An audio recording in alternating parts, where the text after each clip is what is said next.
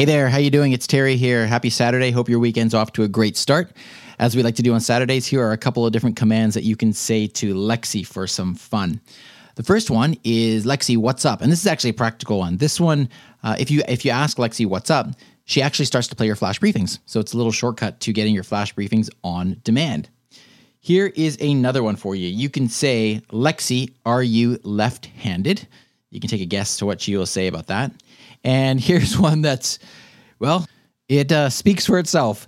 You say, Lexi, give me a bad poem. And she is very good at giving you bad poems. And you can do this multiple times because apparently she knows a lot of bad poems. So uh, have some fun with that. They're some of the worst poems I've ever heard in my life.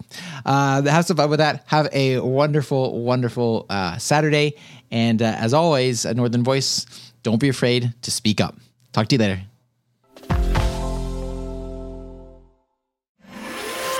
briefcast.fm.